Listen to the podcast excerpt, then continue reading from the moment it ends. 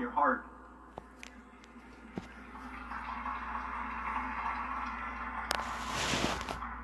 The church has been entrusted with the truth of God, with his greatest revelations.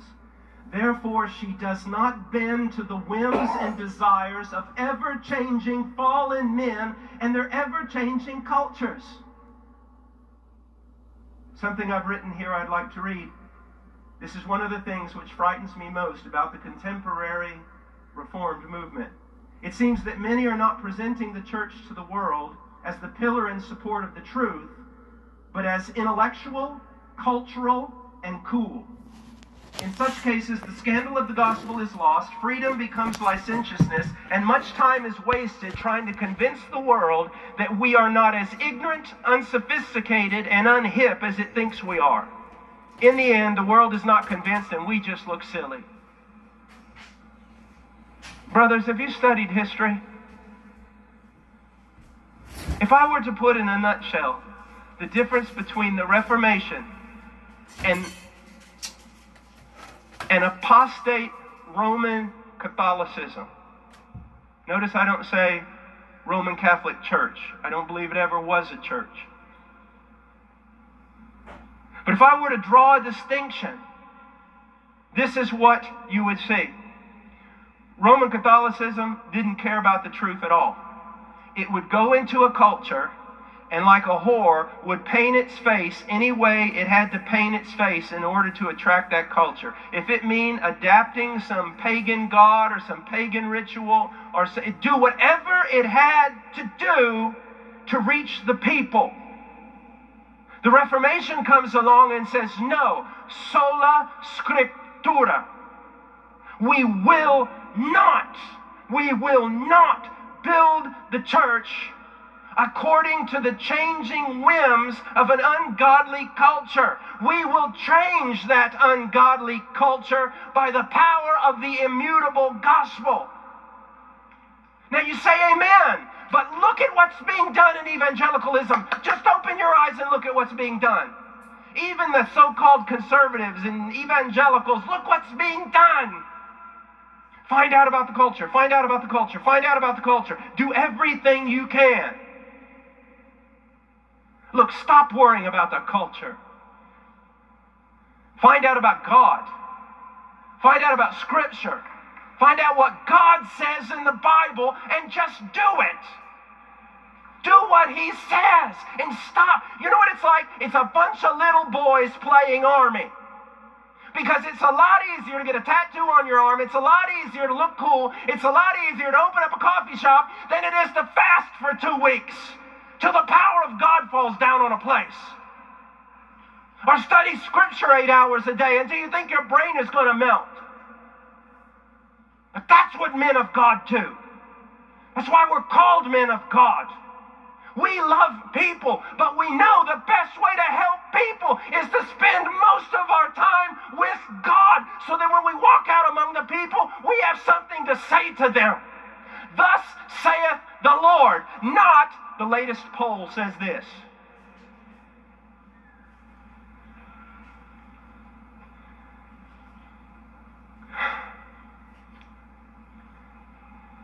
Now, the rule of the church. Oh, brothers, brothers, brothers, I tell you, I'm here to preach, and it is embarrassing. Honestly, last week I was out with at Dr. MacArthur's. You know how embarrassing it is? I have a bachelor's degree from the University of Texas. PhD, where I'm from, means posthole digger. Sometimes I sit around, and even at this conference, a D.A. Carson's there, and all these people, and the only thing I can think of is, well, I can skin a deer faster than these guys.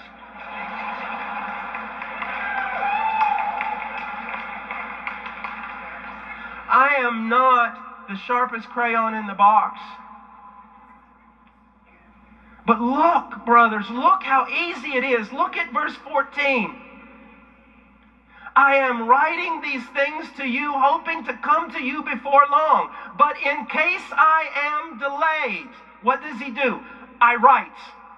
I write so that you will know how one ought to conduct himself in the household of God.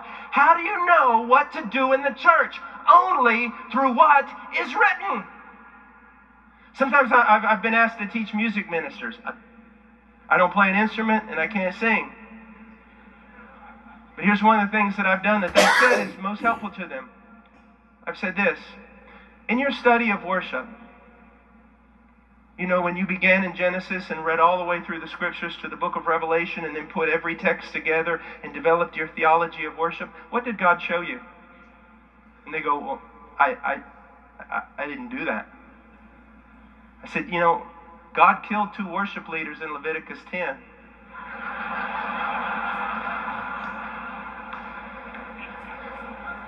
When you read his word, do you fear him? Prayer can sometimes be one of the most joyful things in the world. Reading the Word can sometimes be so joyful. Prayer also can be like kneeling three feet away from an F5 tornado. Do you not know this God? He is to be respected. You are a steward. He did not ask your opinion in one matter. He only told you, go to what is written and do that. And I can assure you, there's enough, there's enough commands in the scripture so that if you do them, you won't have time to do all this other foolishness.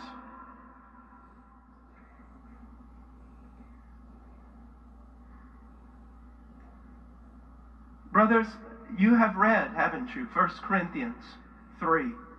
Look there for just a moment. Let me read Verse 12 Now, if a man builds on the foundation with gold, silver, precious stones, wood, hay, straw, each man's work will become evident, for the day will show it, because it is to be revealed with fire, and the fire itself will test the quality of each man's work. If any man's work which he has built on it remains, he will receive reward. If any man's work is burned up, he will suffer loss, but he himself will be saved, yet so as through fire.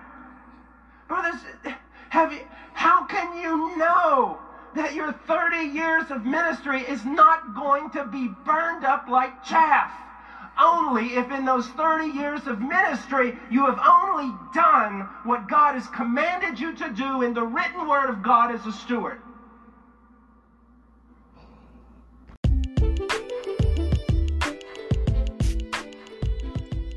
Hey, James. Hey, this is Shay. This is yes. Pastor Jay Shay with Real Talk Weekend. Hello, saints of God and ain'ts of God. How are you doing, Sister Shay? Say hello to the people. I am wonderful. How are you?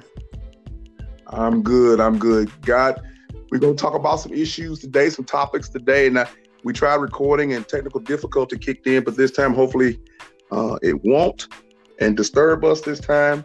So far, so good. So let's go ahead and get started. Steph Curry's wife, let's recap that. What happened? Red Table Talk, one of the best things I think that happened to social media in a long time. Problem of the matter is, we are so judgmental and so ready to come for anybody that tells their truth.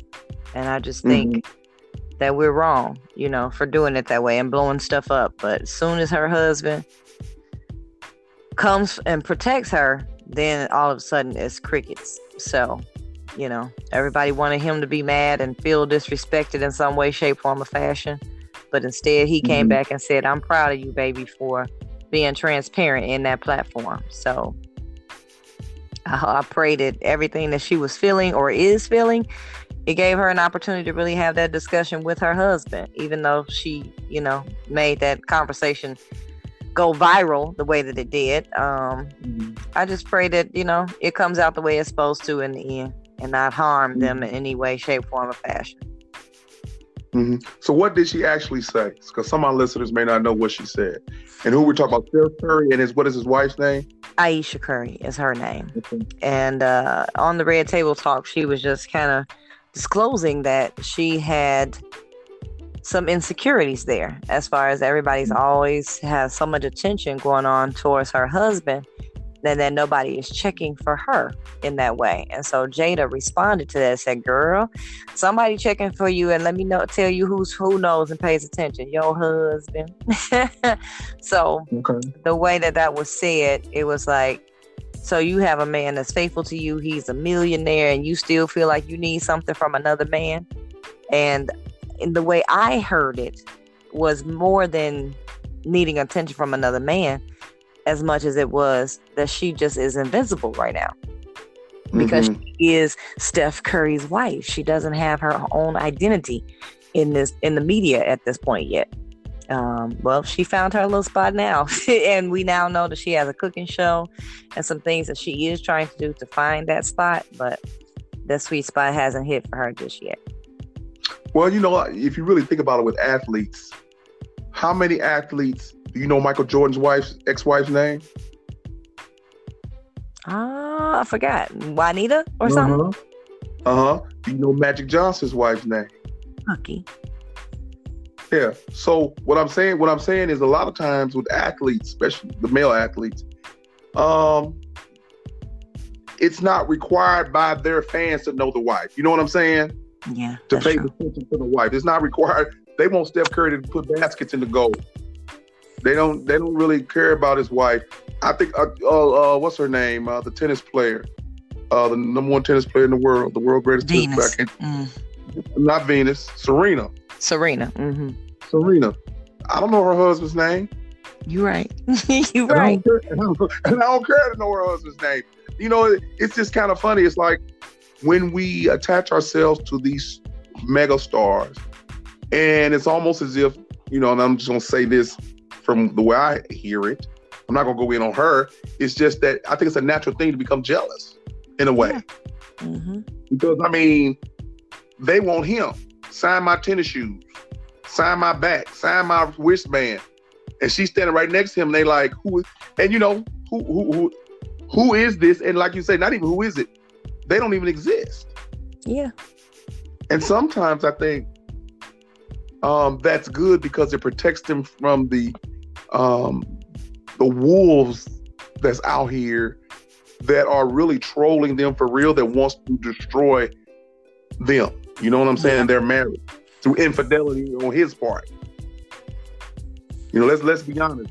You know, he's a superstar and he has groupies, He does.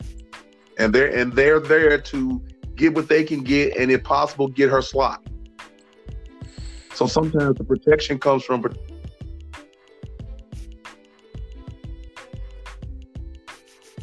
I think too is because she's also a modest woman. So she's not trying to get the Instagram type of affection anyway, you know. So she's never going because we didn't know what Kim Kardashian was or did either. She just married a famous person and now she has her thing. You know what I mean? And then her whole family ended up becoming famous based off of her. well. Let's let's be real. She became famous when she slept with Ray J. That's true. Yeah, that kicked her off into that side equation, and then she ended up being more famous than him. Mm-hmm.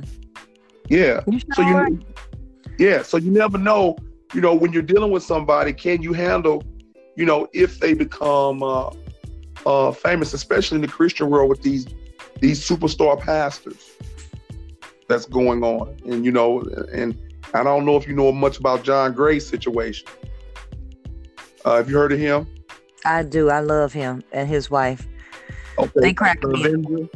hmm Well, but it seems like he cannot, for some reason or other. Do you think? And it's just us talking because it's real talk. Do you really think that he won't? I mean, he's like getting caught up every other week. It seems like.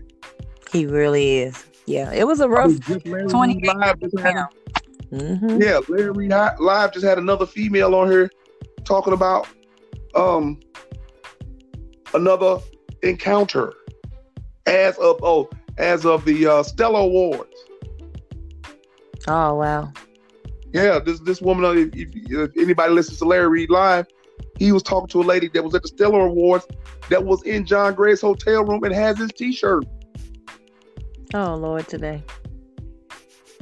You know, and it's like, I think it's one of those things. Cause I've been there, not on his level, but at a level of success. It's like you can't handle it, so you you self destruct. Yeah. You know, he can't handle that level of success, so it's almost like he's sabotaging himself so he can get comfortable with himself again. hmm you know. And, and it's, it's just a shame because I don't know his game plan. But if it's if he think that if his if his wife divorced him, forces he divorcing her, if they gonna let him keep that church, that ain't gonna happen. That ain't gonna happen. The John Gray that we know that's media mogul and all that stuff, that will all disappear if him and his wife get divorced. Because we have to remember, it's in these in these churches, especially the African American churches, it's the women who have the power. You know what I'm saying? Yeah. It's the woman who has the power, the woman who has the purse. And they, the, trust me, and, and I've seen them band together behind the wife. You know, they'll band together behind the wife. You know, and it, it depends how she takes it. She waves her hand and say, "Okay, I'm gone." They'll say, "Okay." But if she say, if she causes a problem or causes some friction, it could destroy his ministry.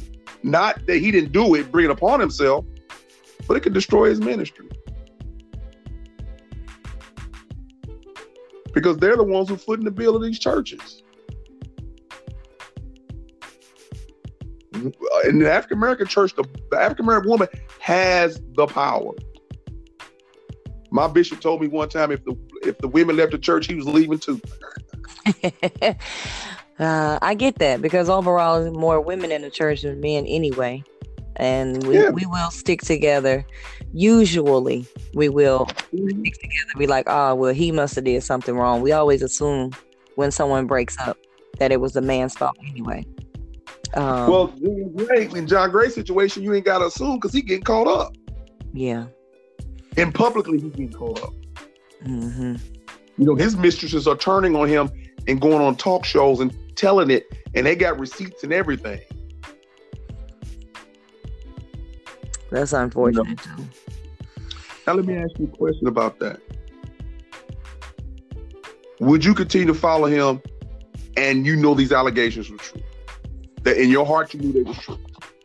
You had enough evidence to know that they were true. Would you still follow him as your pastor? You know what? I I, I I'm I'm gonna think about that from a different standpoint because okay. I absolutely had to consider with the Eddie Long situation, what would I have done? Mm-hmm. Yeah, yeah. Case? Um, I think for me, I don't know that I would say that I would leave the church. I would really have to talk to God about that because, and the reason why I'm saying that is because I can only think about myself not having mm-hmm. a platform and the challenges that I've had to face. Mm-hmm. And I have said to people at times in my life that it was sometimes when I was at my most raggediest points when God used me the most. Mm-hmm. So it's because of those things that I wouldn't just jump ship just because. I really would mm-hmm. have to directed by God because even though we make these falls, doesn't mean that I lost the anointing or the call, you know, that God placed on me. That's why, you know, the scripture that comes to mind that, that God gives uh comes without repentance. Yeah, the gifts of God comes without repentance. Yeah, that's right. It, because it's it's on you. It's who I am. So mm-hmm. I can't separate those two in that sense. I just pray that I can have some compassion and, and pray that he gon' you know, get himself together. And does he want to be better and do better? Mm-hmm. It's going to be what I would have to pay attention to, not just straight up. Oh, okay, my pastor a buster. Mm-mm. No, I'm not going to do that to him because I've been a buster and I've been a buster while in ministry. so well, you Long situation, you brought that up. It made me rethink it too because I was I, I looked at the Bible closely. God anointed people in their humanity. Mm-hmm. You know, they he, there was no perfect person through the Bible. Abraham was a drunkard. Moses yeah. was a murderer. Uh, uh, and on and on and on and on. Gideon was a coward. You know, it's like people get anointed. As a matter of fact, he called Gideon a mighty man of valor. And Gideon, like, who you talking to me? Mm-hmm. You need to be mm-hmm. talking to somebody else because I'm actually hiding right now. You know, so so so yeah, I, I had to rethink that because a question was posed to me. Just because they fallen, does that mean that all their work should be scandalized? That nobody got saved? You know, and I thought about that. You know, and at first I was on the normal, and I would say the normal side of the hype. He ain't no good. He gonna go to, you know what I'm saying? He ain't gonna go. That judgmental thing. And then I had to turn around and put that mirror on myself and said, if I was in the same situation, I would hope that the work that I did do that was for the Lord that got people saved would be more recognized than my fall, even if I have to fail, even if I failed from leadership. Yeah. But we're just like that. Like you said, we're quick to throw everything you've done out the window, no matter how long you did it for good, for a small time lapse in judgment that may be publicized. Mm-hmm. yeah. So, I, like I say, I I agree with you on that. I, I would have to go to the Lord to see if I could be used to help him, or maybe the best thing to help him. Sometimes the best thing is to do is to leave Yeah. and give him time to reflect, where he doesn't have the pressure of that platform. And, be, and because of our mega ministers uh, uh, seem to be right now being exposed, they seem to be in ex- ones are getting exposed every other week. It has opened the door, like I was talking to you earlier about. Uh, you know, I just find it strange that we're starting to make our entertainers, you know, our spiritual leaders Mm-hmm. you know we're starting to you know it's just funny it's like they're you know if you think about let's, let's let me go let me tell you this, the trend i saw every every game show now if not all are ran by comedians. Mm-hmm. okay. Price is right jim carrey. You got steve harvey. Then you got you got all of them have done game shows. Okay. Then you got the athletes doing game shows. And then I saw them moving from there to the talk show realm. Okay. The people who make you laugh now they're doing so-called serious talk shows. And now they're moving from that into the spiritual realm, the church. And they're automatically elevated to leadership. You follow what I'm saying? Mm-hmm. Because they already have our ear. They're already uh, uh, elevated to leadership. And I just think that in some cases, because I can't say all, that may be a dangerous trend because the Bible says that they're going to follow people that tickle their ears. Yeah. You know, you know, if Steve Harvey says something it's more credible and spiritually than your local pastor, because you listen, you, you listen to Steve Harvey every day, Absolutely. either his show, the game show, something. He's he's in your ear and access to your every day. And your local pastor may have one hour once a week, and then well, two hours total Bible study and service to try to uh, get spiritually into your ear. What do you Mhm. think about that? I agree. Um, it is now it's just come down to who's viral and who's hot, and that's what it is. And our attention span is so short. No one really wants to um, have their life changed. No one wants to put the work in. They just want to be like, "Oh, that's deep," and leave it there at the surface part, and not even pay attention to everything that they went through. People don't remember just thinking about Steve Harvey when he first did the. Uh, award show on BET for the gospel thing, how pissed off the Christian world was. Right. But he kept, you know, pressing, and then he ended up hosting that show every year for something like eleven years. Mm-hmm. But it it changed his life as far as that's concerned. So now he had an opportunity to get close to God because he was accepted. Problem of the matter is the world then said, oh, "Okay, Steve Harvey keeps it real," and what that looks like is that he doesn't have any accountability, and that's why they follow him because they don't want the truth. you know what I mean? Mm-hmm. Um, and it's it's really shifted and it's made everything different. I think Mm-hmm. we can talk about parenting we can talk so many things because we felt like things didn't take quote unquote all of that and so because we Mhm. kept doing that we kept walking further and further away of what the word of god says And so now if we're trying to put that gray area in everything. What better way, way to do that than to give us a comedian that can LOL in, in Jesus' name? Right. So it's like, no, nah, that's real dangerous. But then at the same time, when they fall, the grace is given because it's like, mm-hmm. well, he is a comedian, or they never looked at him as a man of God. They looked at him as a comedian who loved mm-hmm. God. You know what I mean? Because I think who is different mm-hmm. in that sense, the Rickey Smiley, for instance, much different. Because he's definitely he includes God in everything that he does. And we all know that's mm-hmm. serious business. Even though he has a career, you know, where he cusses still and all of that, but they're not going to take away from it at all. You follow him on uh, Facebook or Instagram, you can see what Rickey Smiley's life is about, mm-hmm. where his heart is, how he treats children, all of that. Mm-hmm. So I think that between those two, it's quite interesting to watch how that goes. But because he can crack you up, they're like, okay, yeah, that's what it is. That's how they want the people to be.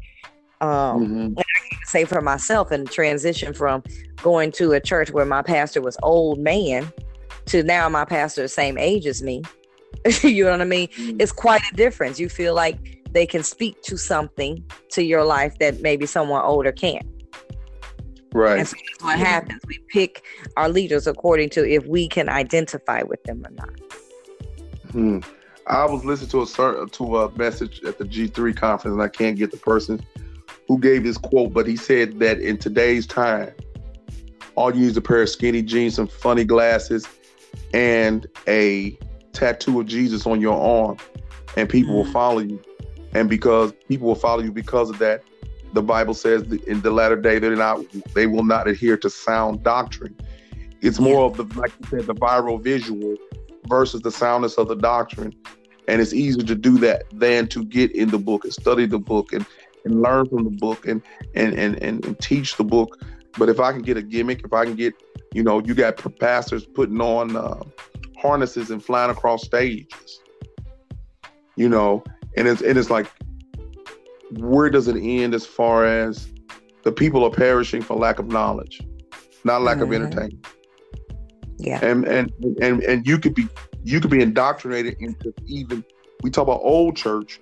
There's this new church you could be indoctrinated to and still miss Jesus. Because this new church has all the bells and whistles, all the all the sidebar ministries, but where's the talk about sin? I mean, let, let let's be honest. One, there's only one thing Jesus came to do for us, for sure. Is to save us from our sin. Yeah. I mean, and and that's not, you know, the Bible the Bible talks about preaching the gospel because it's the power unto salvation. It's the gospel of peace. It's the gospel of reconciliation. But now the gospel is is being being not taught in lieu of social uh secular let's let's create a cake bake ministry so we can invite more people who like to bake cakes into our church. And then when you try to do the bait and switch, and it's almost a bait and switch because at some point you might try to throw in the gospel that talks about the sin. The people get upset because they say you didn't bring me in on, the, on that pretense. Mm-hmm. You brought me in on baking cakes.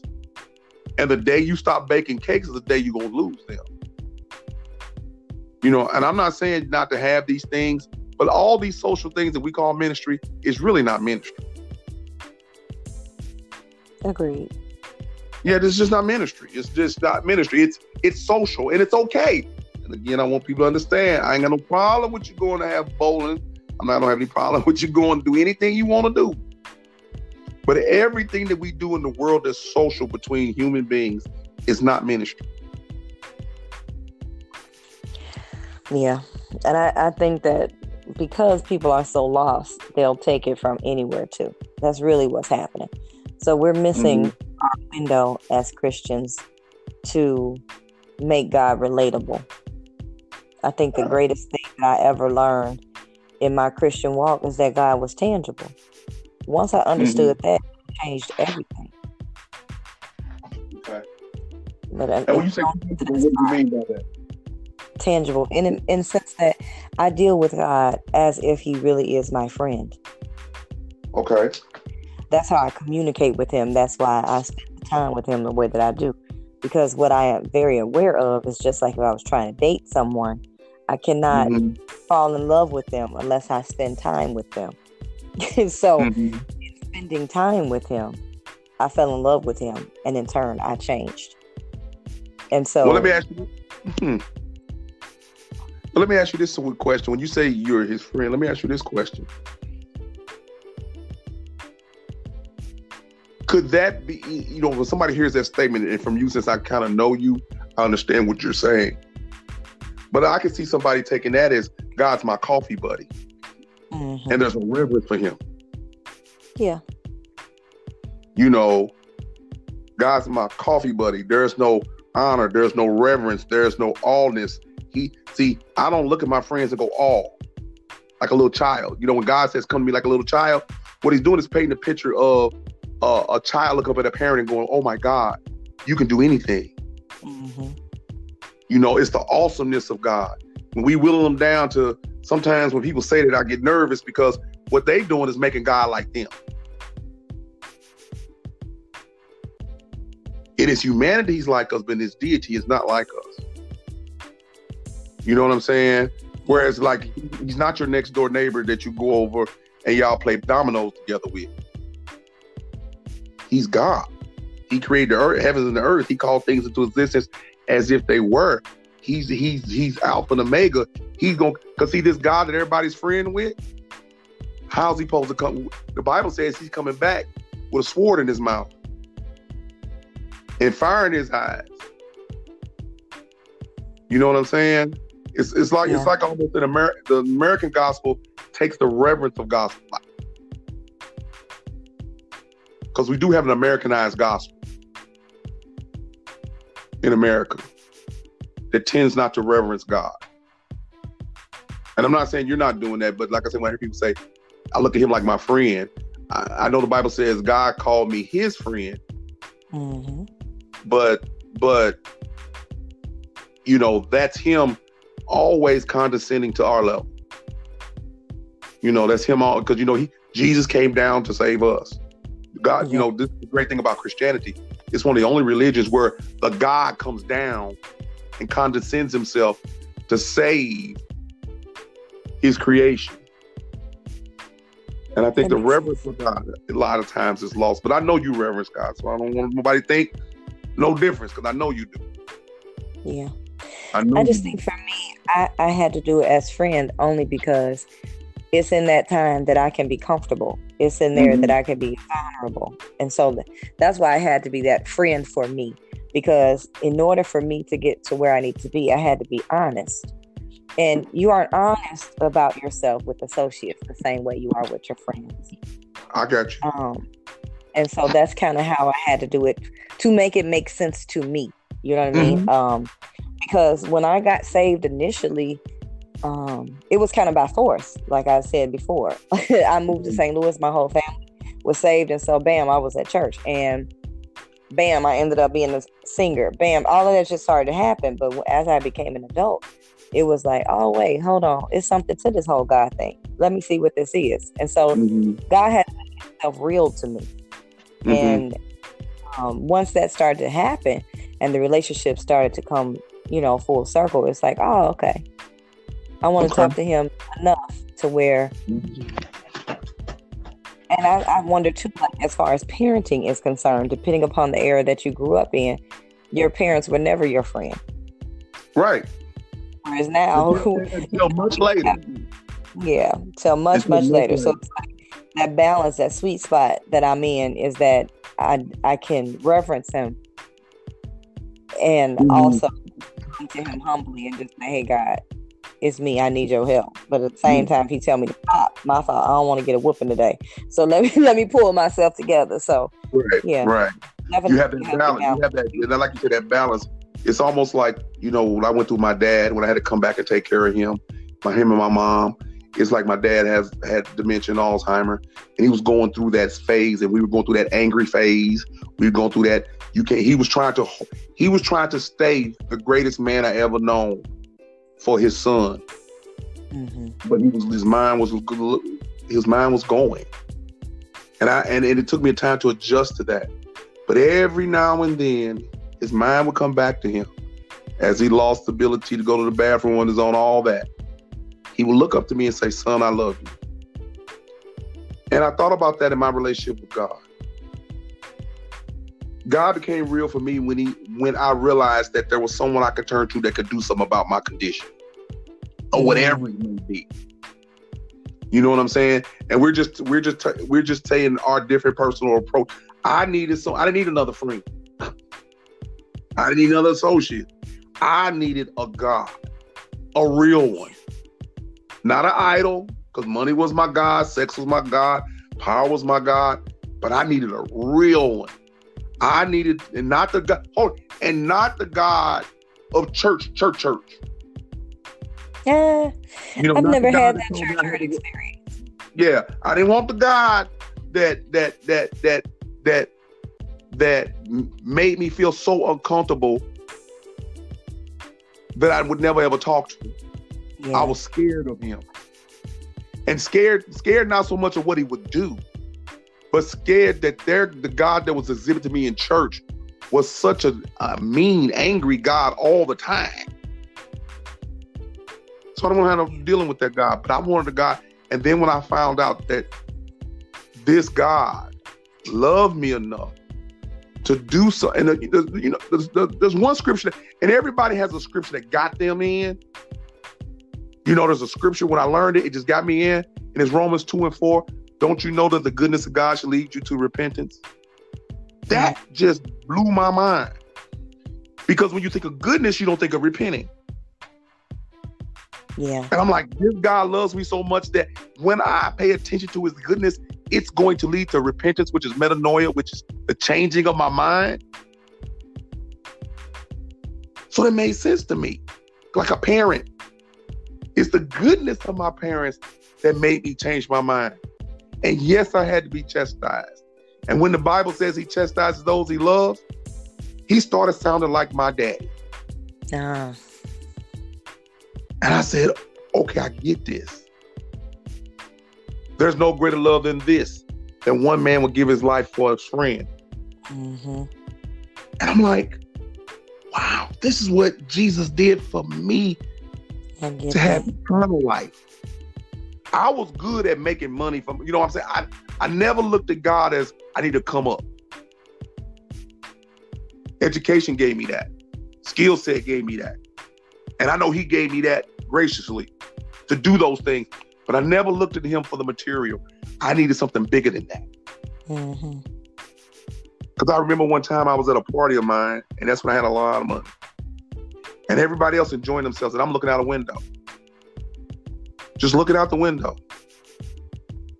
And people coming by, you know, I'm like, hey, how you doing? They're like, what's wrong with you? And I couldn't really tell them. It's like, is this it? Is this all to life? Everybody's having a good time. Everybody's partying. Everybody's doing their thing. But this is this it? and I never contemplated suicide. But I said, if this is it, I'm done. Yeah. So something was still missing, even though you had everything on the surface that most people think is success. Yeah. Well, to my parents, to my peers, to the people that I, my circle, I was successful. But in my spirit, I was empty. Yeah. And I guess that's why I don't use the word friends because I had so-called quote unquote friends. But none of my friends told me about God. Not the God that I know now. Not none. You right about that. Not one. They, they matter of fact, they were happy to keep me where I was at because it kept them where they was at, which was high and drunk and, and having a good time. Mm-hmm. You know, everybody was was was on that page.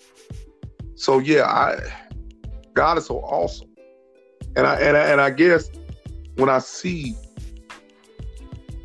um, us as brothers and sisters in Christ drifting into worldly things, wanting God, you know, like right now it's Friday night, somewhere in St. Louis, there's a $50 line, a $100 line, and a $75 line. and these people gonna actually get absolutely nothing. Yeah. In return, you know, and I'm sure you experience stuff like that, you know, and, and it, it, to me it leaves me empty. Have you ever been Have you ever been in a service and it's like this can't be it?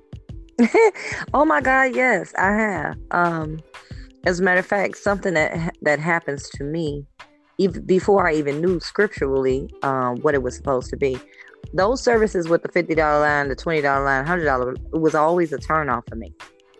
Mm-hmm. Why would you do this, you know, to a person? Because if I don't have, maybe I don't want to be embarrassed today. You know, mm-hmm. I mean, the same token, what if I had a thousand dollars? You just dumbed me down to a hundred. Okay. so I felt like this is this is really retarded. Why would we do this to people? Um, because we all got the same service. It's just based on what was in my pocket today. Because I didn't had lint in my pocket, been there, felt some kind of way about the hundred dollar line, and then I had a hundred dollars, but I felt like I needed to do something different. It be Christ. I felt like, oh well, maybe I just supposed to get this hundred. so I just feel like uh, a lot of preachers shoot themselves in the foot by doing that. And now looking at it, I feel like it is the uh, example of them having lack of faith. Mm-hmm. Because if God is going to do what He's going to do, then He's going to make a way. You don't have to stand there and beg me to do it. You want me to no. do it, or you want God to provide? Make right. up your mind what you want. And so, I always felt some kind of way about those particular types of things uh, I'm so happy, you know, that I don't have to deal with that where I am now and the church I had prior to that. As a matter of fact, on many occasions where the church I had before, service would be so amazing that he would forget that we didn't do offering. Right. you know what I mean? So um, that is refreshing in itself, and it's always take. it. I see a difference. There's no begging, and because there's no begging, every need is always met. Amen. Amen. And I, and, and I can say I know that practically uh, as a pastor myself we don't have offering time and people ask me how do we survive i say because when you give quality ministry and transparency in your what you do with your money people will give to you mm-hmm. they know the box they know how to give electronically and then when people come into the church as visitors because you know we all you know people got their hands on their wallet and their hands on their pocketbook because they wait they're waiting for the shoe to drop yeah. You know what I'm saying? They can't even hear the message because they're waiting for not only for the first offering, the second offering, and the third offering. Yeah. You know, being hijacked. So they're ready. They didn't went to the to the QuikTrip got a pack of gum, they broke that 20 up five different ways. sure right, because they only giving you two dollars. Mm-hmm. Right. Because they because they know if it's multiple offering, they need to give it at each one so they won't feel embarrassed. But when I when I tell people on our advertisement that you can leave your wallet and your purse at home, that you don't need to bring that to come to Walk in Truth. Just come. I want you to hear the word of God. I don't care about your money. Matter of fact, we don't want you to give anything because we're trying to give you something. Yeah. And I found out again, quality ministry, transparency, people will give. people will give and and and and it's a beautiful thing not to have that pressure yeah. Of of of of of, of money. Okay, I'm gonna give you last subject: witchcraft in the church. Talk to me. What you think about? What's about witchcraft in the church? Witchcraft in the church. I have definitely seen um, some mixtures taking place. Um, mm-hmm. I know some people who are powerful um, in the word and in the church, but they also will take some brick dust and put it around their house. You know what I'm saying? To keep bad spirits away. And so, yeah, It's, it's, a weird transition in that. It's like, so we gonna use the brick dust, or should we just put some blessed oil on? You know what I'm saying? Over the doorway. Like, what do you want us to to do? How we gonna do both? So, yeah, I do see a lot of that starting to take place, especially with the little rocks and stones and stuff like that. I'm seeing people sell on Facebook. Um, almost to the point of how they used to sell um, prayer handkerchiefs, stuff right. like that. It's always been a thing. It's just right now people are trying to profit in a different type of way, and they're going really deep with it, incense and frankincense, and you know, so it's weird to see that transition starting to happen out here. Well, you know, uh, and when I think about this, we're at a time where the occult is readily shown on TV on a regular basis. You know, you had you had a show called Lucifer. You have all these witch shows, warlock shows, all these spiritual shows, all these fantasy shows on TV now. And I see people are becoming more interested in spiritual, which opens them up not only to Christianity, but every in the occult too. Yeah. And, and like you say, in the church. And see, this is what I never understood about the church.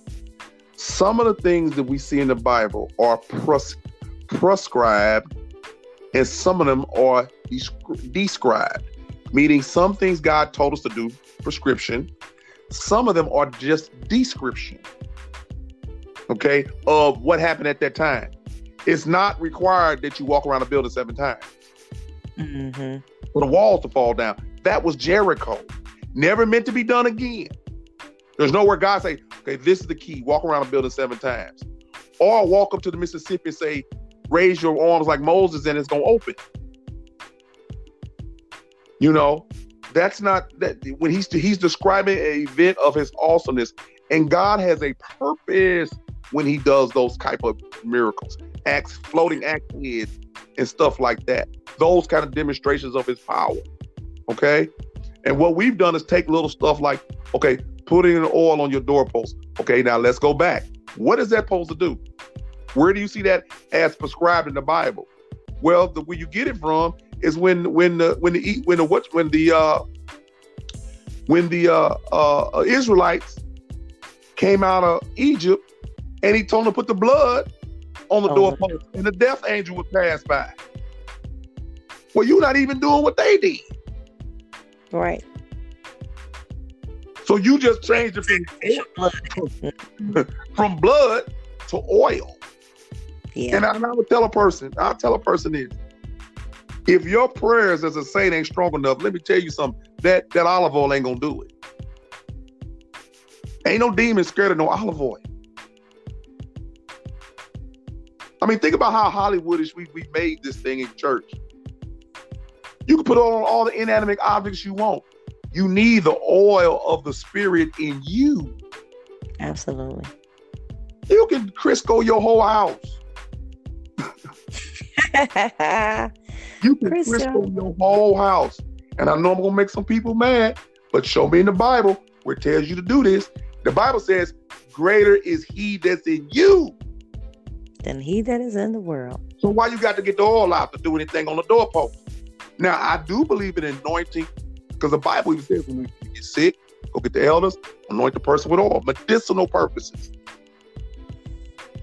And that's a person. Mm. That is prescribed. Go get the elders of the church. Pray for the person that they might be saved and anoint them with oil.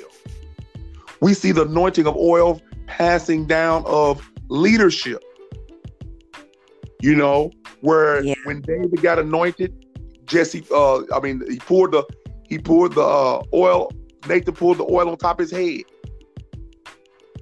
You see the oil running down Aaron's beard to mean something. And I get that, but we have to also remember, saints of God, thought that was the Jews too. And see, and what what has happened to us is, it depends on which side of the fence you on. If you're declaring to be a Gentile that is saved through the through the through the grace um, um, New Testament, the better promises, that's in, in Hebrews, then those things that they did really has no no place for us. We got so much power because you got to remember, in that time the Holy Spirit was outside of them. You know what I'm saying? The Holy Spirit would come do what He got to do and leave. But when Jesus died and And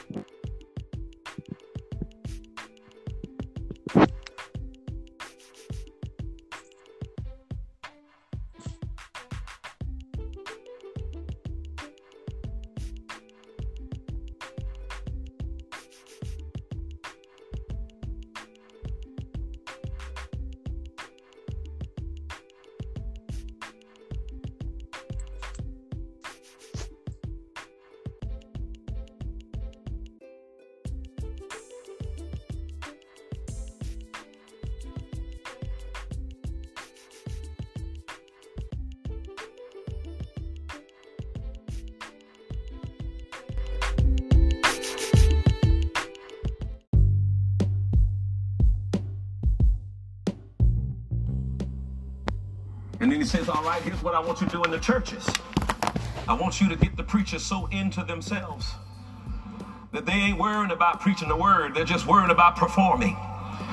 And uh, they're not going to preach the word that's going to make any difference in your life. Uh, don't let them not preach some of it. Let them preach a little of it, but uh, confuse them so they don't know how all the connections take place. oh, Lord.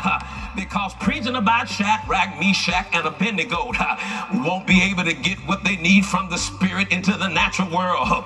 So let them hope and let them holler and let them scream and let them trot because that won't be enough for them to get what they need because they just don't know that the Bible says in all your getting get understanding. Let them have a show and let them have a good time.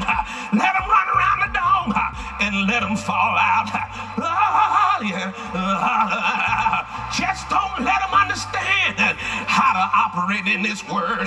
If we can keep them away from understanding, then we can keep them cut off from what they really had. We've already been beat up by Jesus.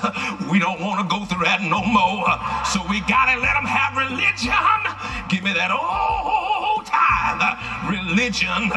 Take me back to the old ship of Zion. Put me back on the rock of ages. I, I,